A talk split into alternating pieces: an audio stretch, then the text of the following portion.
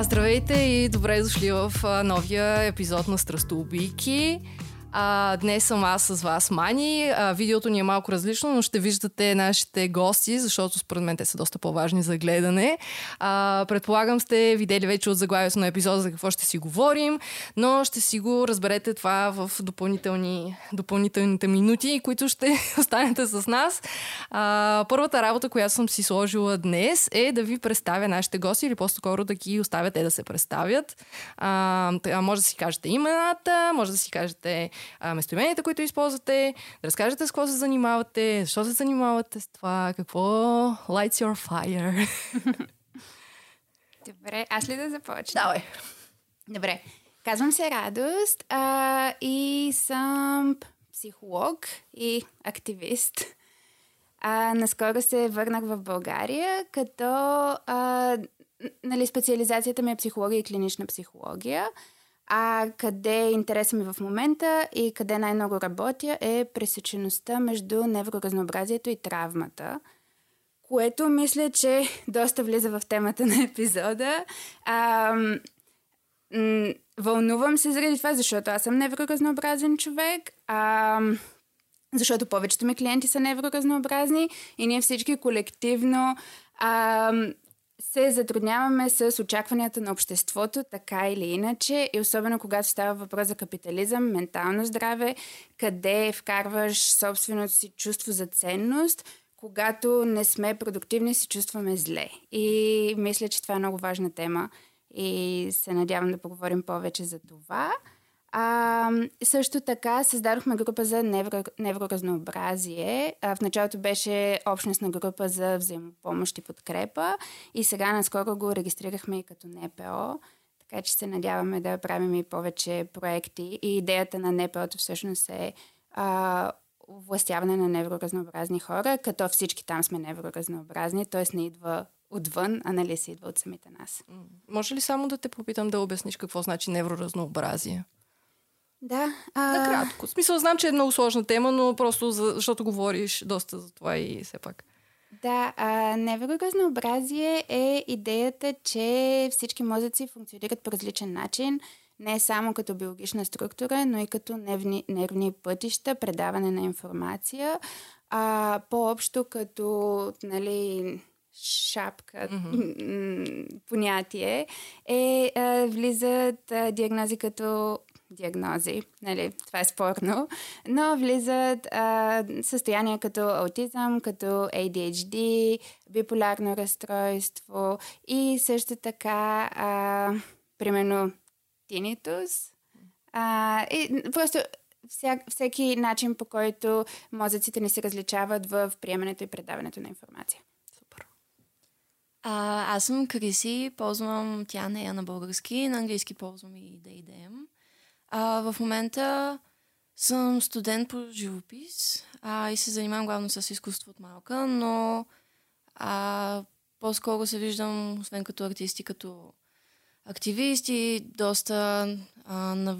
обичам да навлизам в а, теми като точно психическо здраве, капитализъм. А, наскоро с моя колектив Ритъм Зеро издадохме Uh, списание, което е на тема интерсекционален феминизъм uh, и изкуство.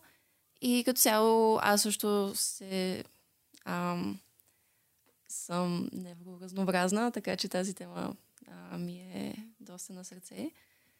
Uh, и да. Супер, много яко. Uh, ние се събрахме, да, uh, точно покрай темата за психичното здраве, като цяло менталното здраве и как капитализма влияе на него, защото на мен ми отне един, едно доста дълго време да осъзная как света, в който живеем, си взаимодейства с мен и с моя мозък по някакъв начин. И всъщност, че аз до много голяма степен се влияя и страдам и се радвам и така нататък от именно колко е странно звучи някаква икономическа система, което е супер странно, като го кажеш. Обаче всъщност все повече, сколкото повече хора говоря, някакси разбирам колко много логика има в това нещо и всъщност а, колко много по-голяма е темата. Аз знам, че нашия разговор сигурно ще отнеме а, повече време, отколкото си мисля. Затова, а, може би, добре дошли в част едно на нашия разговор. Надявам се, че ще мога да го пусна в един и същи ден, за да може всеки да си поема колкото може информация. Но а, според вас, кои са, кои са моментите, които наистина най-много изпъкват като нещо, което според вас капитализма просто влияе изключително много на нашето психично здраве? Ами, за мен е малко трудно да разчленя която и да е сфера от живота ми от капитализма, тъй като той предопределя абсолютно всичко, което се случва около нас, още откакто сме деца. И не говоря само за неща, нали, като икон, икономиката или как се очаква да протекат животите ни в смисъл на училище, образование, работа, всичките тези неща. Ами, просто менталитета, с който ние подхождаме към всякакви неща, към тялото си, към начина, по който гледаме на света. И исторически, когато погледнеш как се е зародил капитализма и през какви процеси е минал, то всъщност е много силно вързани с а, колонизацията на други държави, колко е, нали, съсредоточено цялата сила в Европа и в, а, нали, в момента в Щатите. А, и как, за да може да се сформира капитализма като система, всъщност са откраднати, са откраднати много ресурси от а, други а, корени населения и като цяло цели райони в света. И по това, това по много начини влияе на начина, по който гледаме на джендър, на а, нашата функция в обществото, на връзките ни с други а, и как се грижим за себе си и за хората около нас и а, дори с каква цел правим изкуство, нали? Защото в... аз в академията, където уча, а, доста често става дума, нали, ние как ще правим пари в тази система, като сме артисти. Защото поначало нашата функция не е капиталистическа. В смисъл, артиста не е там да създава продукт, той е там да обсъжда бавно и смислено социални теми и неща, които имат значение за обществото по някакъв нов начин, който никога не е печелившо. И по един начин така се... А, на един вид цялата ми... Пърпъс, как е? А... Цел. Цялата ми цел, нали, в живота също се комодифицира, в смисъл mm-hmm. се опредметява и става продукт, което е много обезсърчаващо за мен. Аз основно, нали, като чуя капитализъм и ментално здраве, си мисля първо за бърнаут, нали, това прегаряне от работа, а, с което постоянно се срещам в работата си. А, и, и след това си а, и след това си мисля за... Сега искам да се сетя за другата думичка, за която си мисля. А, и, и, и да, и за почивка. И всъщност, защо, защо не можем да си почиваме? Защо стигаме до състояние, където прегаряме, където изпадаме извън системата, където губим работата си, губим домовете си. И мисля, че това е много свързано с капитализма. А, и с това състояние на fight or flight, нали, на, на, на бягство или, или битка, в което сме постоянно. А, защото а, аз като живях и учих в Англия десет години, а, нямах позиция, в която да мога да си позволя да се разболея за по-дълго време. А, това значи, че всеки месец аз трябваше да ходя на работа, за да оцелявам. А, просто нямаше друг избор. И когато дойде пандемията, и когато вече, нали, имах някаква по-голяма финансова независимост, осъзнах, всъщност успях да почувствам тялото си и успях да усетя някои от знаците, които ми даваше, и успях да усетя тази тревожност и този стрес и този страх, в който е тялото ми.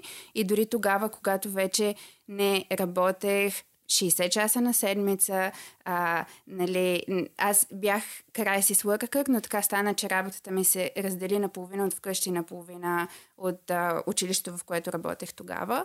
А, и тогава всъщност осъзнах всички тези сигнали на тялото ми. И имах много от тези въпроси, примерно, като се върна в България, ще мога ли да се върна обратно в системата?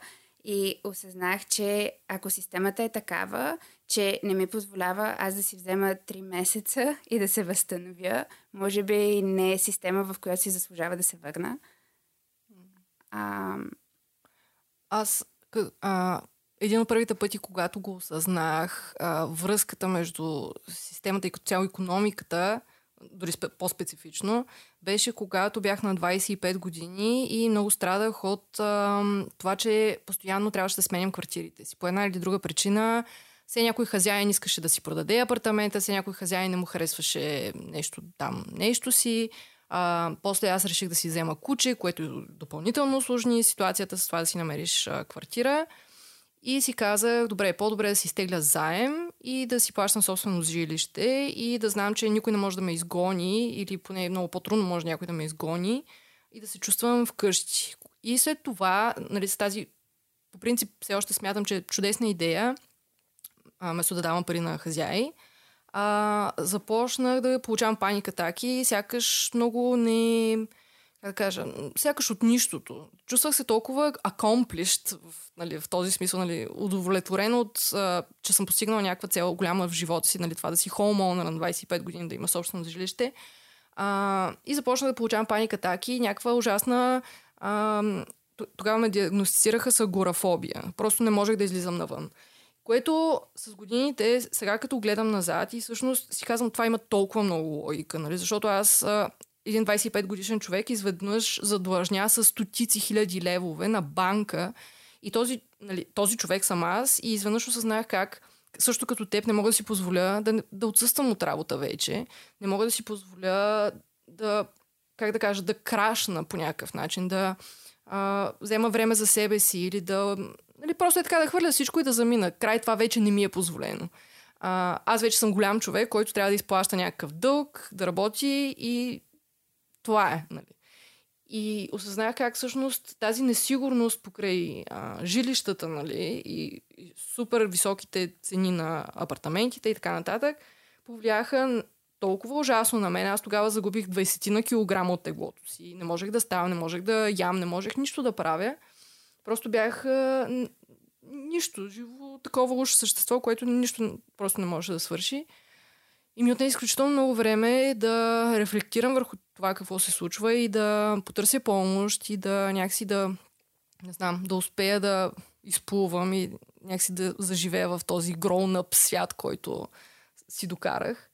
А, всъщност, аз си мисля, че а, капитализма влияе изключително много, не само, нали, като икономика, нали, то, нали, но и а, с... А, начина, по който дори се грижим за себе си. А, защото грижата за себе си в момента я виждаме като едни спа процедури, които също струват пари, или пък а, свързваме почивката с а, време, в което взимаме по-малко пари на работа, или е ограничено, силно ограничено. И а, ние имам чувство, че не знаем как да почиваме вече и как да се погрижим наистина за себе си. Вие как го виждате това цялото нещо? Ами да, със сигурност съм съгласна. За мен една от също най-унизителните част от това е просто срамът, който идва с това, когато не се справяш и как ти си потикна да си мислиш, че твоето психическо здраве винаги е твоя лична отговорност и по всякакъв начин са изтрити системи на, нали, на косъществуване, на взаимно помагане между хората, което винаги трябва да минава през някакво НПО или по, по някакъв начин. Всичките системи, които са недостъпни, все пак има някаква барикада между нас и тях, която е парична или която е, нали, на някои хора им е много по-трудно да стигнат до нея. А, докато за мен, нали, е една от най...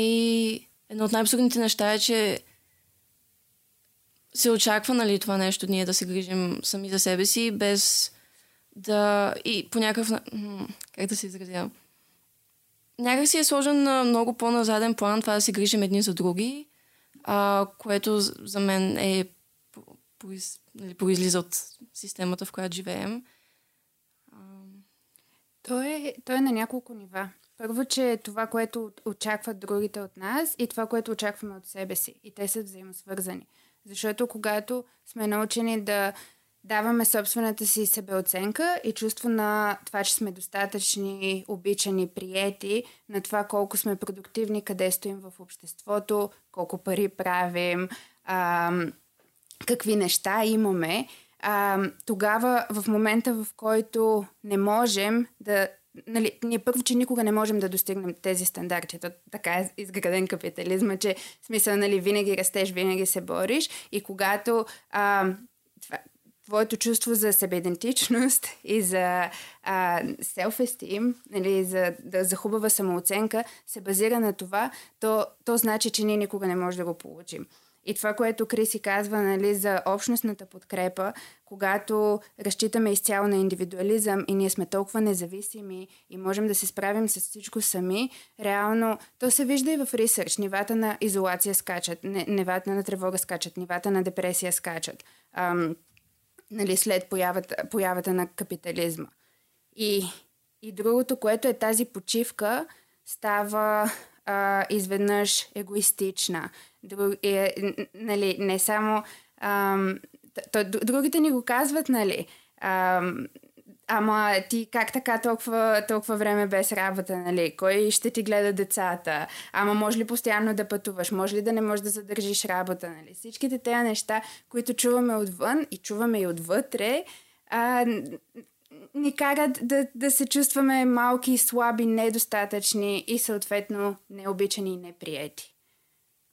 А, също нещо, което е свързано според мен с, а, с грижата за себе си е, е това постоянно питане дали аз ще мога да се позволя да се грижа за себе си. А, ние разглеждаме а, грижата за нас като индивиди от обществото към нас като нещо ексклузивно, което трябва да заслужим по някакъв начин.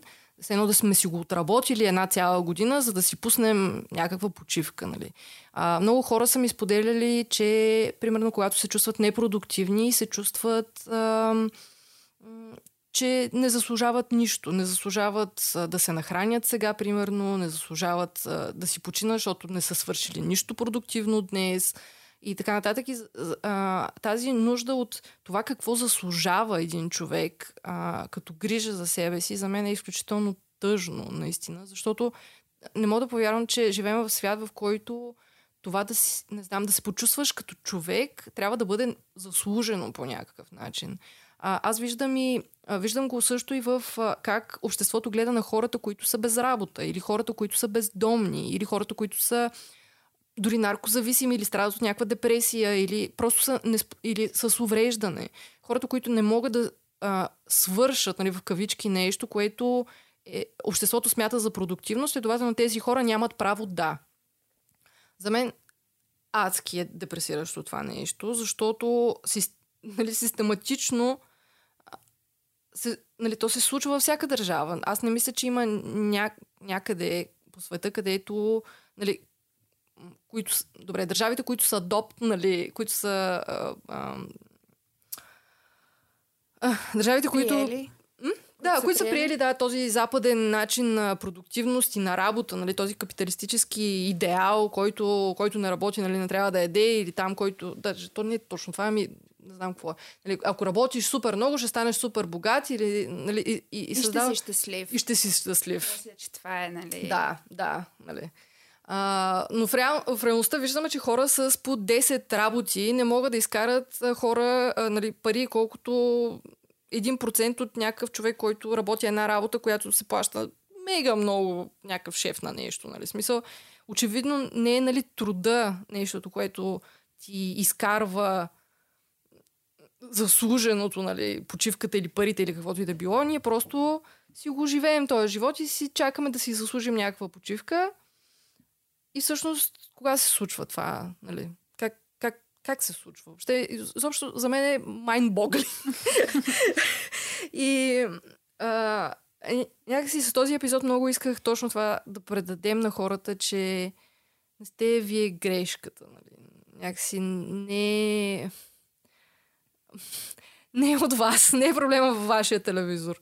И много ми се ще също да поговорим и, нали, за тези хора, които изброих сега. Нали, хората, които, примерно, страдат от депресия, страдат от зависимост, а по някакъв начин са бездомни или нещо. Просто обществото ги е оставило на страна и, не, и това са, нали, хората, които най-малко получават грижа, а най-много заслужават такава. Защото, нали, аз съм чувал и хора във Фейсбук, които казват, ами аз съм силен, затова съм си заслужил, нали, работата. Той човек, защото е слаб и затова е така. Да. Моля ви. За мен е много интересно, като се замислиш кои работи са високо платени и кои са ниско платени, защото когато погледнеш обществото и кой е на дъното, хората, които буквално бутат всичко това да се случва и го носят на гърбовете си, са най-ниско платени. Дори, в смисъл, тук в България може да си, да си направим съпоставка, нали? Някой шеф на бизнес отдел, който има изключително реално лесна работа. В смисъл, да. да. И да го сравним с някой, който по някакъв начин а, дори касиерка или чистачка или човек, който се грижи за а, стари хора или смисъл хората, които вършат един вид на мръсната работа, те са винаги най-ниско платени, макар да са един вид основите на обществото ни. И а, още повече като го пренесем пък на изток, където се експлоатират супер много работници в цели държави в а, да произвеждат нещата, които ние консумираме. И просто става супер очевидно, нали, къде са приоритетите на тази система и кой, кой е подкрепен от нея. Ами, това, което каза, нали, за грижовния труд, влиза и в патриархални структури. Как всъщност капитализма е една патриархална структура, mm-hmm. ам, която дава път на определени групи от хора, които са по-силни, ам, по... Не, не знам, винаги като, като казваш, нали, ам, нали, хората, които са най-ниско платени, те бутат обществото и, и като мислим за грижовен труд, като мислим за болногледачи, нали, за медицински сестри, а, за учителки а, и, и то дори, смисъл, нали...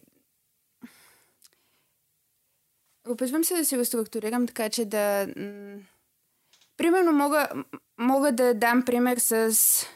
с себе си, защото най-лесно обикновено разбирам неща по този начин, е когато аз а, преди да, а, да, да получа образование като психолог и преди да започна работа като психолог, работех като а, healthcare worker, което е, което е грижовен работник. И, и това е период от живота ми, в който имах най-много директен досек с потребители, с деца, с семейства, с възрастни. Тогава беше, когато полагах най-много психологически труд. И колкото повече учех и колкото по-добра ми ставаше позицията, като говорим за Англия, където ам, м- структурата на психологическата професия е много а, капитализирана. А, а, и всъщност една от причините защо напуснах е, защото колкото повече работих и колкото повече учих, толкова по-малко а, грижовен и психологически труд трябваше да полагам. Толкова повече си стоях в кабинета, толкова по-малко сила имах за нещата, които правех, защото имах клиент, който имаше нужда от подкрепа веднага, но понеже вече не бях грижовен кризистен работник, а бях психолог и трябваше да си стоя в офиса и те трябваше да запишат час с мен след примерно една седмица, защото така работи системата, аз се побърквах, нали, от, от това безсилие, че добре, аз съм тук и мога да го направя и буквално не ми е позволено, защото трябва да мине през тази административна система, за да стигне до там. И вече докторантите, нали, а, клиничните психолози на най-високо ниво в Англия, те в момента са лидери на екипи, подкрепят други психолози и нямат никаква он, нали, работа на терен, което е безумно, защото реално хората с най-много знания и най-много опит не достигат до хората, които имат най-много нужда и грижа от подкрепа. А, и мисля, че това много ясно символизира капиталистическата система и защо всъщност е толкова, нали, безумно ядосващо и безсилно, когато сме част от нея. А, във връзка с тази тема, David Graeber има книга, която се казва Bullshit Jobs, която още не съм чела, но съм гледала лекция, която е по книгата и ако на някой му е интересно, мисля, че е добро четиво по темата, което в книгата се говори за как много от а, работите, нали, много от професиите и нещата, които се извършват от обществото в момента, реално нямат нито полза за обществото, нито имат лична, нали, не ти предоставят лично удоволствие и буквално са там, за да се съществува системата. и как исторически никога не е било по-лесно да работим по-малко, а работим много повече отколкото преди, отколкото можем да си позволим. Ам... Защото в момента имаме всичката технология и автоматизация и знания, че да направим работата, която ние вършим като човешки същества, много по-малка и да живеем в със същите удобства, но системата не го позволява, което е доста интересно да се прочете. Исках да говоря за почивките и защо и кога си взимаме почивка и кога не си я даваме. Защото постоянно имам клиенти, които ми казват: да, обаче аз мога още да се справя. Нали? Не съм, не съм на предела на възможностите си. И аз винаги, а, нали, винаги имаме този, този спор и... спор в кавички. И винаги се опитвам да обясня, че за да имаш капацитета да усетиш кога имаш нужда от, от почивка, ти не трябва да си на предела на възможностите си. Защото когато стигнеш, не можеш вече да си вземеш почивка, защото не знаеш, че ти трябва, нервната ти система е претоварена и, и, и продължаваш, нали, да въртиш на празни обороти, но буквално когнитивните процеси, нужни за вземането на решения и за чувстването, че ти е нужна почивка, идват преди това. И, нали, като, като си говорим за почивки, и това основно искам да мине като съобщение, нали, на хората, които ще го чуят този подкаст, е: взимайте си почивка, когато още можете да правите неща. Когато се замислите дали ви трябва почивка, трябва ви почивка и тогава я взимате. Да, но да не забравяме, че за много хора да си вземеш почивка на работа е доста голям лукс. А, много неща всъщност са лукс и аз затова и повдигнах въпроса за почивките, защото наистина се гледа на а, грижата за нашето ментално здраве наистина като лукс. Uh, и за жалост много малко хора могат да си го позволят този лукс, да се оттеглят от работа за малко или да си полегнат в тях някой след обед дори. Uh, било то защото родителите им са нещо или децата им са нещо, съпрузите им, uh, обществото като цяло, може би нямат диван дори или каквото и да било. Нали. За нас е много трудно, нали, ние сме толкова, как да кажа, облагодетелствани, да не може да си представим свят, който може би нямаме диван или легло, но за много хора това е реалност. Uh, и затова и повдигнах, нали, темата как всъщност обществото ни се отнася именно с хората, които са в най-тежки, най-тежките си моменти в живота и всъщност са най-прецакани от системата. Нали. Uh, загубили са жилището си, може би си направил някаква грешка, нали, на всеки се случва, това е, нали, окей. Okay. Uh, или, както казах, може да имаш зависимост. Зависимостта, тя също се подхранва от капиталистическата система, нали, някакси. Виждаме реклами за какво ли не. А, биваме, а, как да кажа, тласкани до предела на възможностите си като човешки същества и за много хора а, да се саморегулират или да си самопомагат по някакъв начин с алкохол, наркотици или нещо подобно е нещо вече съвсем нормално, защото просто хората нямат къде да избягат. Нямат къде да починат, няма къде, на към кого да се обърнат и това се превръща в тяхната реалност. И ние като общество гледаме на тях като най- едва ли не долните хора или нещо, което не успелите, нали, от, нали, от тайката там. И е много-много жалко, че няма, не сме изградили системи, в които можем да помогнем именно на тези хора. Когато точно както вместо да го стигматизираме, това, което казваш, нали... Ам... Когато а, ние дори, смисъл, като общество виждаме болестта като слабост. Mm.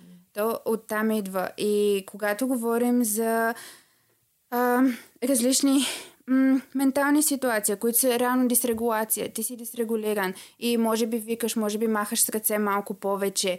А, това е начин да регулираш тялото си. И ние го виждаме като опасност, виждаме го все едно, той човек е пиян, примерно, нали, извън зависимостите, за които има причина и, нали, изобщо не трябва, но ам, винаги давам, слагаме всичките тези, този е мързелив, този е пиян, този е, нали, безработен, а, а, а всъщност човека просто е дисрегулиран. И... И можем просто да го попитаме какво би помогнало в тази ситуация. И като работодатели, имайки различни хора, които работят за нас, това е което трябва да правим. Трябва да питаме хората от какво имат нужда, така че да се чувстват подкрепени, ам, а не изтощени, изолирани, самотни, с всичките те лейбели и характеристики лепнати на тях, нали, които тежат.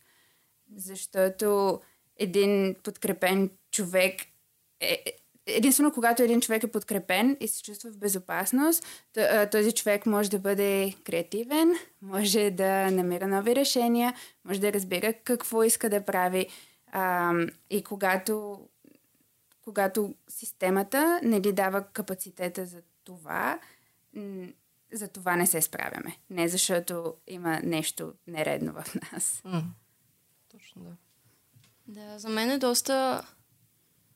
тъжно колко цинични са ценностите, ценностите, които идват от капитализма, който за да си успешен в капитализма ти трябва да си независим, ти трябва да си силен, ти трябва да нямаш твърде много емоция, ти трябва да можеш да се справиш и да, да си много отговорен, да нямаш някакви твърде големи, твърде големи нали, нужди, което за мен е просто чист фашизъм за предвид колко различни са хората и колко всъщност какъв, колко е важно ние да сме зависими едни от други, защото буквално така сме оцелели като вид.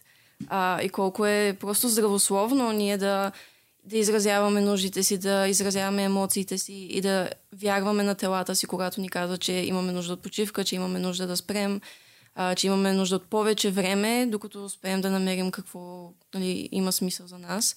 И това време просто ни е отнето. Смисъл, ти в момента, в който излезеш от гимназията, ти веднага трябва да си кажеш какво да правя сега. А, веднага, в който излезеш от университета, ако си ходил, ти трябва да си кажеш, добре, сега какво ще работя.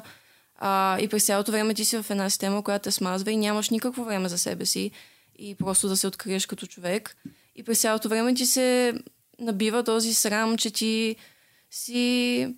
нали, разлигавен, ако нали, искаш тези неща. Ако ги усещаш в себе си, просто трябва да ги потискаш. И по този начин се, се случва това отчуждение, за което ти каза. Нали? Ние се отчуждаваме едни от други, отчуждаваме се от телата ни, какво ни казват, отчуждаваме се просто от буквално самите себе си. И е много тъжно, че хората защитават капитализма, защото имат този фалшив, фалшива представа, че някой ден те ще, ще бъдат щастливи, когато постигнат всичко това. Докато буквално то ни диктува ние какво искаме.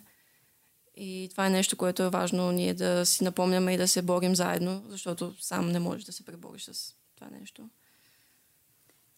И това повишава нивата на агресия. Цялото, всичкото това, което нали, трябва да си глътнем и да преодолеем и да сме силни и да си го задържим в себе си, това е гняв. Гнева е супер емоция, защото ни посочва несправедливостите. Само, че когато не, нали, не, не можем да видим несправедливостите на системно ниво, ние ги насочваме а, срещу, срещу по-слабите, срещу различните. И, и цялата тая изолация... А, нали, отимът ли води, води до това, води до по-високи нива на агресия и съответно води до всичките хейт крамс, които виждаме напоследък. А... И това се бори чрез взаимопомощ mm. и солидарност mm. и изслушване на другия преди да си направим заключение, само защото се движат по по-различен начин от нас, например.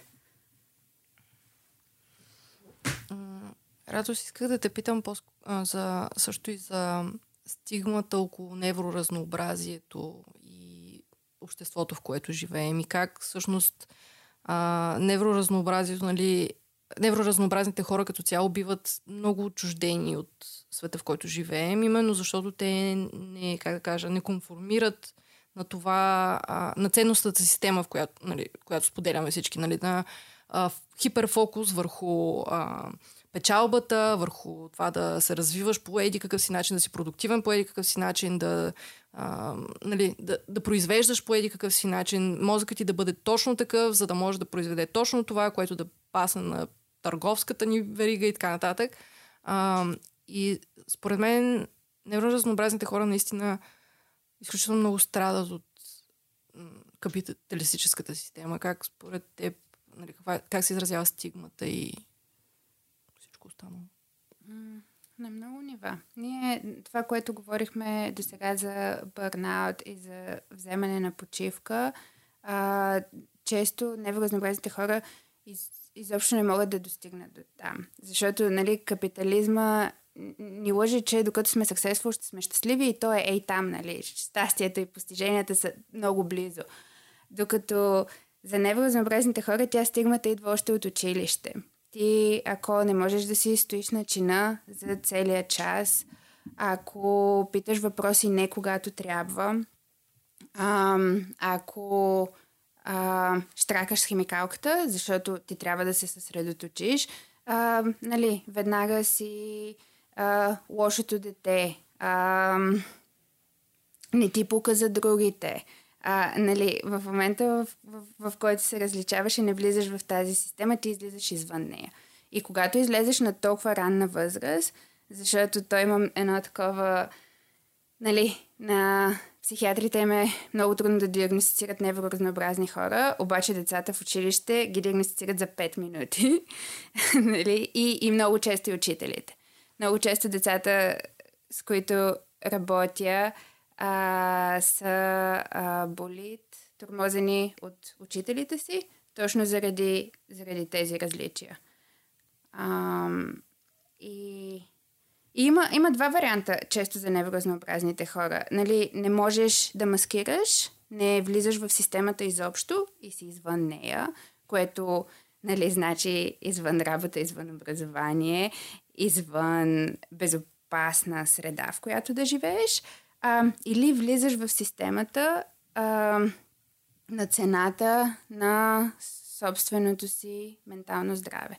На цената на а, ядивни разстройства, дисоциации, а, много често, а, м, примерно, гранични разстройства, диагностицират невроразнообразни хора с гранични разстройства, а, а, а нали, депресия и тревожност, това са си неща, които си съпъстват един невроразнообразен човек там, нали.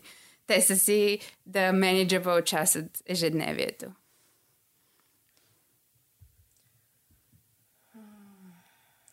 А, аз ако мога да допълня нещо, което аз съм си мислила през цялото време, което съм била в училище и след това и в момента, е как на невроразнообразието се гледа като на disability, само през призмата на тази система, т.е. Тоест ти един вид си disabled от това да... Нали, на теб ти се гледа като на човек, който не може да се справя или който има по-занижени а, нива на способности а, и като сега просто имаш нужда се едно от допълнителна помощ и от това ти да бъдеш постоянно съпъстван и да можеш да си толкова независим. Но за мен е много по-късно как това нещо винаги идва... Защото ти не можеш да се справиш с системата, в която живееш, а не защото ти... Сам не можеш да си кажеш от какво имаш нужда и какво ти харесва и всъщност, нали, да се да. справиш. Защото м- аз лично, примерно, като съм била в гимназията, съм много пъти ми се гледал на мен като някой, който е много умен, обаче изобщо не, може, не му пука. А, или някой, който е много способен, обаче си пропилява таланта. Докато аз минавах през толкова вътрешне, вътрешно мъчение, просто, че на мен ми се налага толкова неща, с които аз съм несъгласна, които за, за мен нямат смисъл, за мен аз просто не мога да ги разбера от дъното, откъде идва това нещо, или ако ги разбирам, просто съм напълно против тях.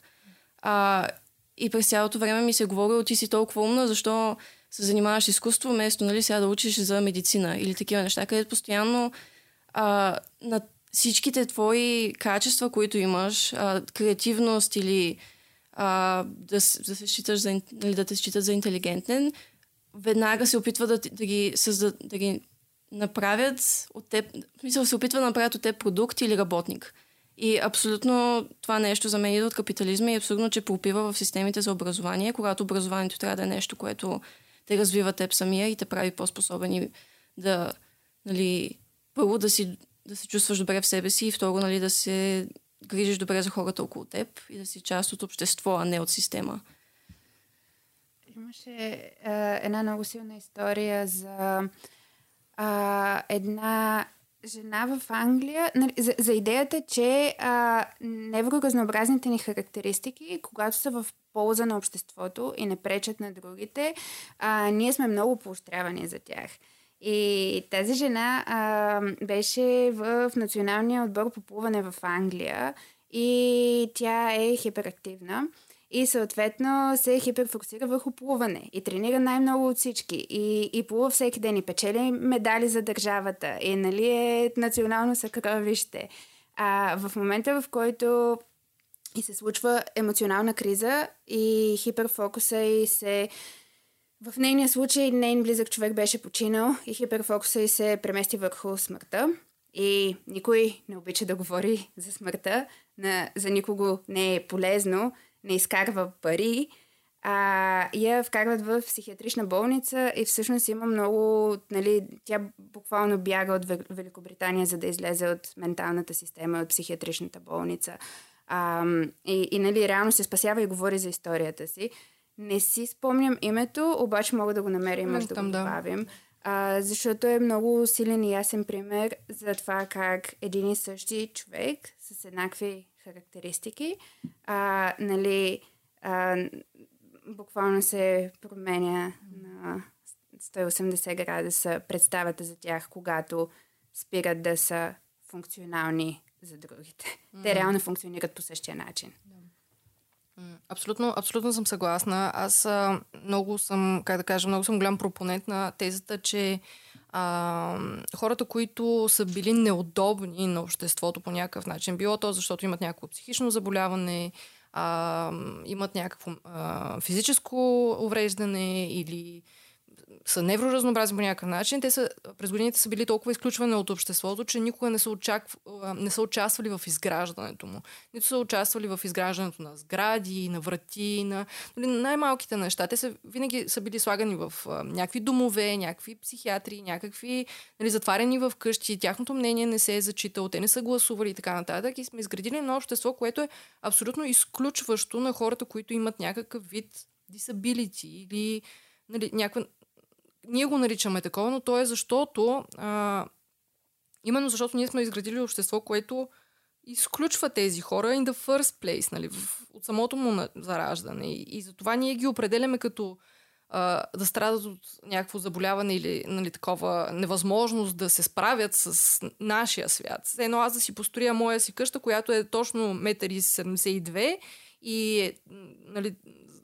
може да се пъхна само аз с моите килограми, там седемдесет и четири, и а, да, да кажа всич, на всички други, че са disabled, защото не могат да фитнат в моята къща. В смисъл, това е абсолютно това, което се случва в обществото. Нали? Събрали са се всички а, с а, мнозинството, нали? Изградили са си един свят и после казват, ами ти не ставаш, нали? А, нали, твой мозък а, не е достатъчен, не фитва в нашия свят, значи ти си различен, нека те сложим тук, нали? Нека не грижа за теб.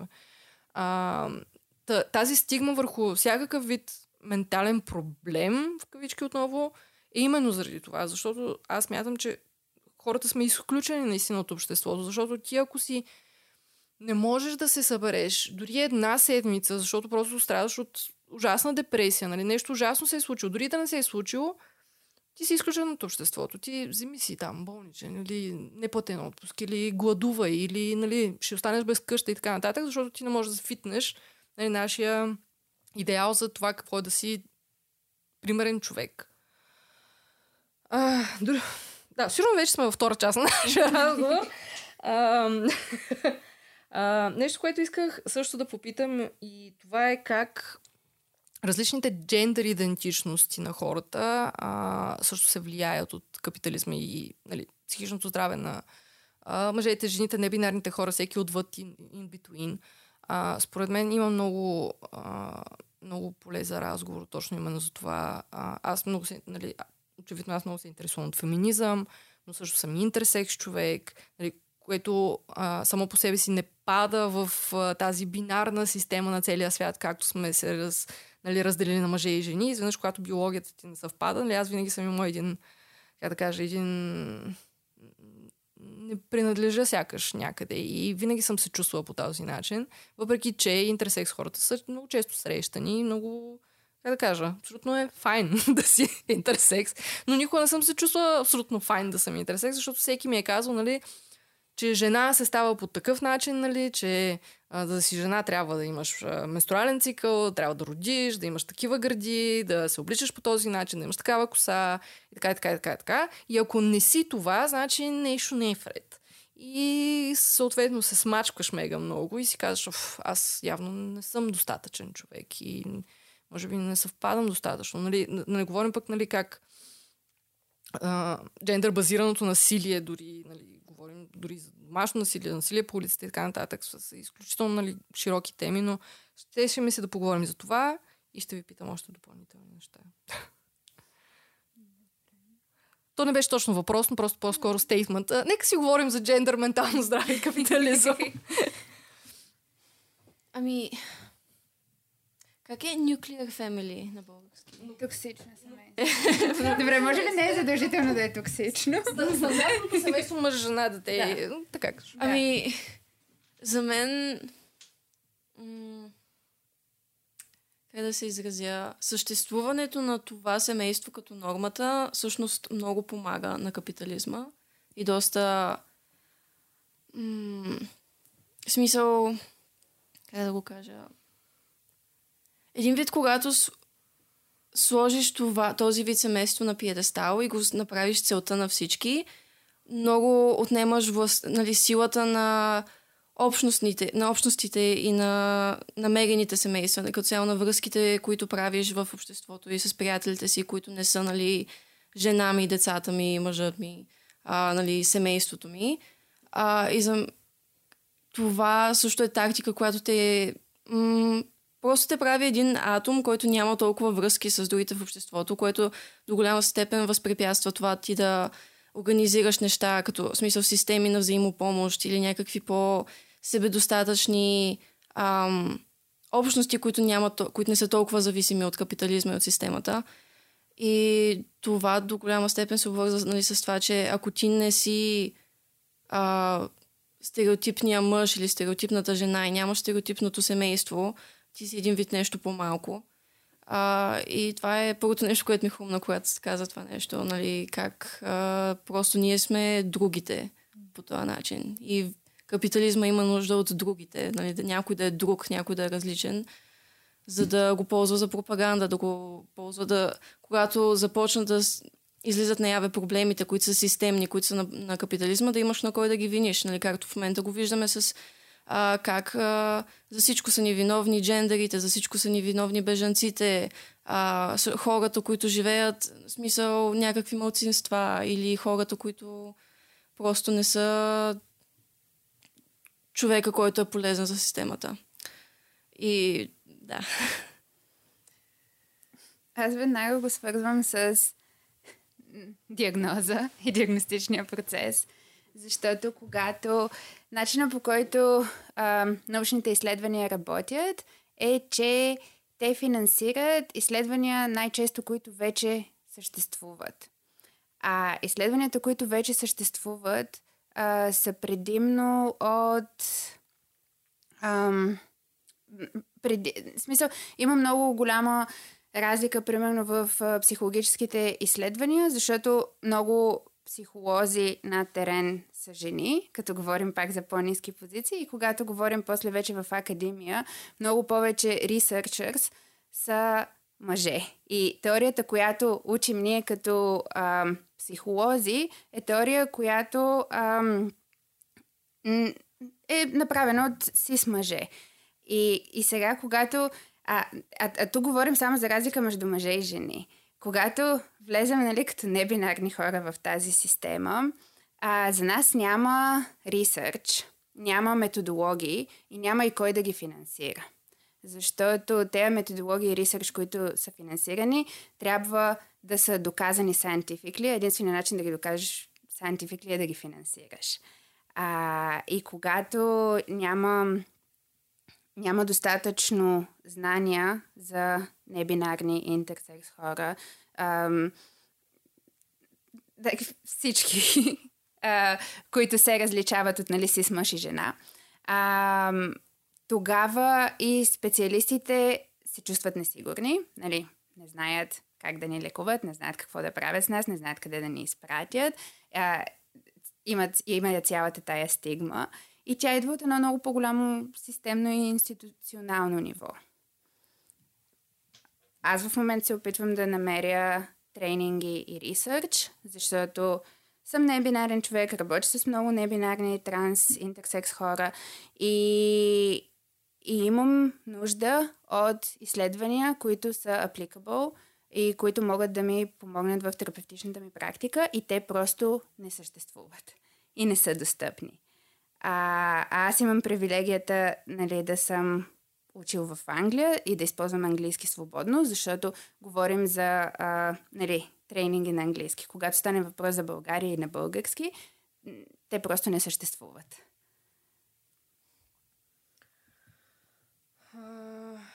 Добре, аз също исках да подигна и темата, която по принцип много рядко повдигаме в а, този подкаст, е именно мъжете. А, а, и всъщност нещо, което много си мислех, нали, и всъщност, а, защото нали, винаги а, много често се говори как, о, заради феминизма, а, нали, жените мразят мъжете и не знам си какво си, и всъщност феминизма иска да направи един, да я знам, не знам какво там, нещо на обществото. Uh, и всъщност нещо, което аз много говоря, uh, е именно как всъщност uh, патриархалните норми като цяло, uh, нали, патриархалните норми биват поддържани от капитализма, uh, и как патриархата влияе негативно и на мъжете всъщност, и как uh, чупи тяхното психично здраве. И защото нали, много често се говори нали, за uh, колко много мъже се самоубиват, което е нали, ужасна статистика, и защо се случва това. Нали? Питаме се защо се случва и отговор е пред очите ни, защото ние не позволяваме на хората, които са отгледани като мъже, да говорят за емоции, да се а, грижат за себе си, да бъдат чувствителни, да бъдат раними, да а, нали, тези всички качества, които по принцип се приписват на хората, които са отгледани като жени, нали, социализирани като жени, се очаква от тях нали, да бъдат емоционални, да плачат и така нататък, докато А, при мъжете това винаги е нещо, което нали, е стигма. Нали, не можеш да се разплачеш и не можеш да покажеш слабост. А, нали, от мъжете се очаква да са тези провайдери, нали, които да носят хляба в къщи, да изкарват еди колко си пари, за да могат да привлекат жена или не знам си какво си, което изключително много разрушава тяхното ментално здраве. Във вашата практика, смисъл, срещате ли се с а, такъв проблем? Какви... Не знам какви истории имате, нещо интересно, което да споделите. Това въпрос специфично за Радост ли? Не, не, никой не е към никой. Аз а, доста мисля за това напоследък, защото да, имам и клиенти си с мъже и да, те страдат от всички тези... неща, които изброи. А, включително нали, изразяване на емоции, това да, да поискаш помощ, да си уязвим. А, и много често не знам, аз мисля доста за, за това, защото мисля, че bias, предубедеността идва от патриархалната а, култура, но, а, но, но я има и при нас, мисля, има и в феминистките среди. А, и, и пак като става въпрос за солидарност, не знам доколко... Аз си мисля за собствените си предразсъдъци, примерно по темата, защото а, много често слушам за ситуации на насилие, за травма, която е от сис мъже. И, и няма как да не съм афектиран, няма как да не емпатизирам с това. Няма как страха ми от сис мъже да не е по-висок, отколкото от която, която и друга група в обществото в момента. А, защото съществува там със статистиките. Но това, което съществува и е, че този страх и тази идея, нали, да кажем на една група, вие сте такива, а, нали, от една страна те кара да, да го обърнеш и да каже, еми да, такива сме, нали, и ни харесва, а от друга е да се свиеш и да, да се скриеш и да се опиташ да изчезнеш. И реално нивата на ам, ам, смъртност от самоубийство при мъжете са много високи, защото когато нямаш пространство да говориш за това, нямаш пространство да преработваш емоциите си и когато си виждан като заплаха за другите, а, това, нали, той или избива като агресия навън, или избива като агресия навътре. И, и реално си с мъжете са уязвима група а, от тази гледна точка. И да, не знам, май това исках да кажа. Аз си мисля вследствие на това и не само как отглеждаме а, момчетата като са малки, нали, на какво ги учим, как да си потъпкват емоциите, как да ги изразяват и всичко това, ами и когато всичката тази акумулирана, в смисъл всичката този акумулиран гняв и емоции и скръб по някакъв начин започва да избива, защото то винаги започва. А, в случаите, където започва да избива като насилие, в смисъл, когато тези мъже станат насилници и когато започнат наистина да а, perpetuate, ам, препредават. Ми, да, да, съ, да правят тези системи още по-силни и още по-ужасни със своето държание.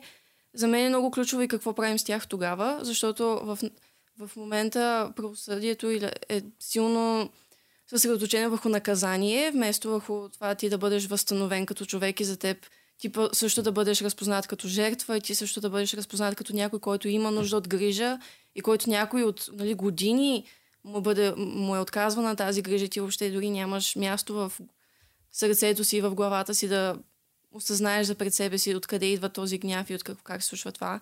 И изобщо нямаме никакви системи на рехабита... рехабили... рехабилитация и нямаме като общество никакво съчувствие към тези хора, защото, нали, от една страна е много трудно да на първо място да чувстваш съчувствие към насилника, отколкото срещу жертвата. Нали? Жертвата винаги ще е на първо място.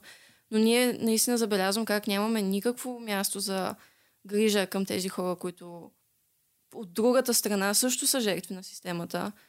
А, и за мен е много важно, нали, да няма толкова силно, нали, силно наказание на тези хора, колкото да има, нали, системи на терапия, а, системи на, нали, тези хора да имат достъп до психолози, да има някаква tangible, смисъл, да има просто начин те да достигнат до тези ресурси. И в България изобщо не го виждам, защото особено сега покрай нито една повече протестите, а, как всички хора скандираха за по-високи глоби или по-високи наказания на насилниците. И аз лично това изобщо не го виждам като решение на проблема. А, защото първо от страна на жертвата това не ѝ помага а, по никакъв начин и трябваше да бъде много по-съсредоточено върху това. Но друго, че дори от страна на, нали, човека, който е насилник, а, няма как това ти да бъдеш глобен или да, в, да бъдеш пратен в затвора, да те излекува или да те направи по-добър човек. А, и мисля, че е много важно да говорим за restorative justice. Mm-hmm. А, да, а, възстановително правосъдие. Да, точно. А, което за мен е голяма част от този въпрос с мъжете да. В системата. Абсолютно, да. Много съм съгласна. Абсолютно. Това е, пак е част от стигмата върху хората, които... А... Защото, нали, хората в затворите не са само насилници, убийци. Хората в затворите много често са дори а, хора, които имат ментални проблеми. А, хора, които може би дори са откраднали хляб, защото няма какво да ядат. А, и на едно и също място лежат именно тези насилници и хора, които са били гладни и са откраднали хляб.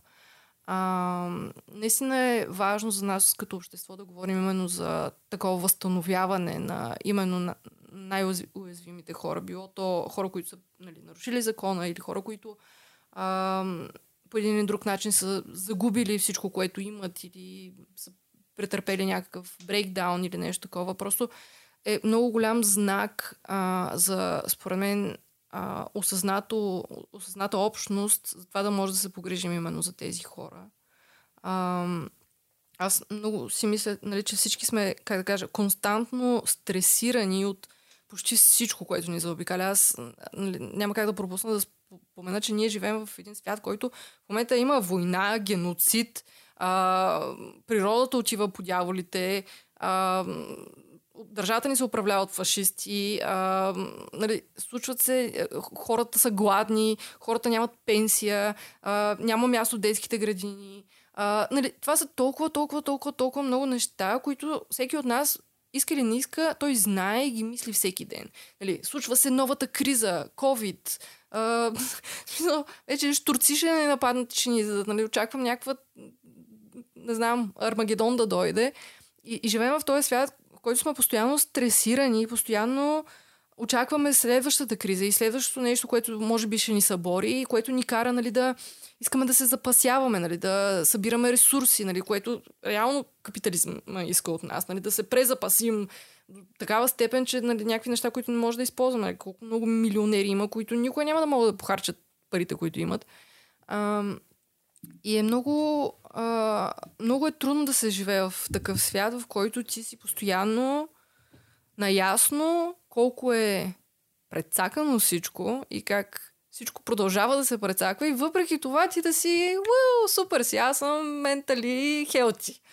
Всичко е шест, въобще, нали, колко unaware трябва да си, нали, за да може да запазиш някакво sanity, нали, да, не знам, да, да се чувстваш ментално здрав по някакъв начин, за да, нали, за да продължиш да си живееш живота. А, според мен всички сме малко прецакани и щем не щем живеем в този свят и щем не щем. А, според мен най-малкото, което ни остава е да се грижим едни за други, да обичаме едни други, да се уважаваме едни други.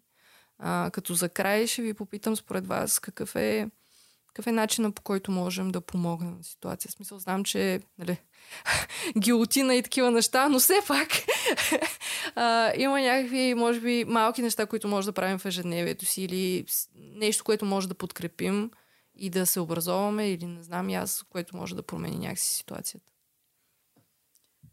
Ами аз имам много какво да кажа, но не знам колко ще мога да го артикулирам. Първото нещо, което се сещаме е как ам... промяната в обществото ни трябва да започне отвътре в самите нас и вътре в самите на... мисъл, във връзките ни, в малките ни общностни а, приятелски кръгове и как ам... Ам... най-първата стъпка за мен е просто да се довериш на себе си и да, да станеш, а, да се докоснеш до себе си. Смисъл, наистина, без срам и без да се съдиш самия себе си, да си кажеш аз какво чувствам, аз, нали, от какво имам нужда, какво в момента ме чувства, смисъл, ме кара да се чувствам безпомощен, какво ме, какво скърбя, защото ние скърбим толкова много неща и защото нямаме време дори да го осъзнаем. И това важи не само за личния смисъл, за някой, който е починал, или за връзки, или за дори наша, смисъл, версия на нас или на живота ни. Ми, ние може да скърбим за природата, която в момента умира, може да скърбим за всичките тези неща, които виждаме, които ти изброи, а, което също е всъщност много здравословна реакция, смисъл, когато ти видиш нещо, което е ужасно, ти да се чувстваш ужасно и просто когато си когато тази система ни кара да продължаваме се, но нищо не се случва, това е насилие. Смисъл, а, ние колективно в момента минаваме през някакъв ужас и нямаме право дори да спрем и да си признаваме ни пред други, че на всички ни е зле и че всички страдаме от нещо. И за мен това е, смисъл, най-първата стъпка е да си признаеш поне пред себе си, че а, има това ти да страдаш не е нещо ненормално, а е точно здравословна реакция на нещата, които се случват около теб. А, и другото, което е за мен най-важното е ти да не си индивидуалист в тази система. Смисъл, да не... Мисъл, едно е да се грижиш за себе си, което е изключително важно, но трябва да започнем да разпознаваме как сме uh, interdependent on each other, uh, смисъл, как зависиме ни от други и как uh, не е срамно да поискаш помощ и как трябва да си създаваме някакви малки системи, дори да ни се струва, нали, аз на кой толкова ще помогна, какъв проблем ще разреша, но малки системи, които помагаме на хората около нас. И, нали, няма нужда да е нещо голямо, може да е просто, нали, да се събереш с приятели, целенасочено да ги питаш вие как се чувствате, какво се случва с нас, как да си помогнем или на други. И да. Да, абсолютно. И аз винаги си мисля за... А, защото нещо, което много рано научих в Нали, в практиката си, никога не предполагай нищо, защото те предположения, които правим, Те са системни, капиталистически и са предубедени. И мисля, че просто ако се питаме едни други от какво имаме нужда и точно както Криси каза, как се чувстваме, къде сме в момента и просто го приемаме, без да казваме, ама ти няма как да се чувстваш така, защото си в тази и тази кутийка. А, и да, просто да не, да не предполагаме неща, да говорим с хората около нас и да си даваме пространство и за трудните емоции. И като активист искам да добавя, че организираната съпротива е много важна и че е важно да протестираме и важно да се образоваме, не само нас, но и взаимно и другите хора. И като цяло да четем по темата и да сме активни по, по темата. Да. Да вкараме този здравословен гняв, нали, навън в нещо полезно. Да. А, нещо, което аз също искам да добавя за край и нещо, което аз си мислех, когато разработвах темата в главата си, а, е именно това, че психологическата помощ и като цяло грижата за себе си са толкова комодифицирани и толкова скъпи а, много често. А, много хора, които познавам, те ми казват, нали, да, може би имам нужда от помощ, но то струва пари. А, или струва време, или нещо, което не мога да си позволя по една друга или една или друга причина. И съм канена в някакви корпорации да говоря за mental health и gender, не знам си какво си. И те ме питат, нали, какво може да направим. И аз викам, ми дайте им почивка на тези хора, once in a while, нали. Мисля, вместо да им давате пица или нещо такова, дайте им време да си починат. Или помогнете им да си гледат децата, направете им забавашница. Или нали, някакси ам, помогнете на тези хора да, да вземете малко от товара им. Някакси за мен е много важно да направим грижата за себе си и психологическата помощ някакси по-достъпна. А, било то като нали, а, хора, които сме работници, родители или каквото и да било друго. А, важно е да има според мен специалисти, които са запознати именно с реалността на капитализма и системата, в която живеем. Как тя ни прецаква всички, а, вместо да ни дават някакви насоки, ами нали, разхождайте се и дишайте. Нали. То не става само така или мислете позитивно. Нали. Няма как да стане. Трябва да признаем систематичния, нали, системния проблем, който съществува, за да можем да се разглеждаме себе си като наистина човешки същества, които съществуват в тази прецакана обстановка. А, и нали, а, не на последно място си мисля, че е много важно също и, и самите терапевти да са запознати с реалностите на джендъра, нали, изразяването и как сме социализирани, как сме отгледани и също и невроразнообразието, защото наистина и на мен това ми е много голяма тема напоследък и осъзнавам всъщност колко много хора страдат тихичко, именно заради това и се чувстват много а, отлъчени и страдат от точно зависимост или просто са изключени от обществото, именно защото се чувстват други. Uh, и наистина е важно да има, според мен, специалисти и хора, които, и дори като хора граждани, да знаем, че това нещо съществува и да се питаме и да uh, работим и да се интересуваме и да четем и да не оставаме, как да кажа, не оставаме жертви на тази система, ме да се борим срещу нея, защото няма да спре, ако не се борим. Uh, Това прозвуча малко тъжно, съжалявам. а, но се надявам да е надъхало някой. А, много ви благодаря, че се включихте, хора. Беше супер яко. Много си мечтах да го направя този епизод и много, много се радвам, че се случи толкова готино и а, надявам се да се случи добре, защото се постарах. а, та, да, благодаря ви още веднъж. Благодаря на всички, които ни слушат. И така, харесайте ни, харесваме ви, обичайте се, обичаме ви и ние. Чао!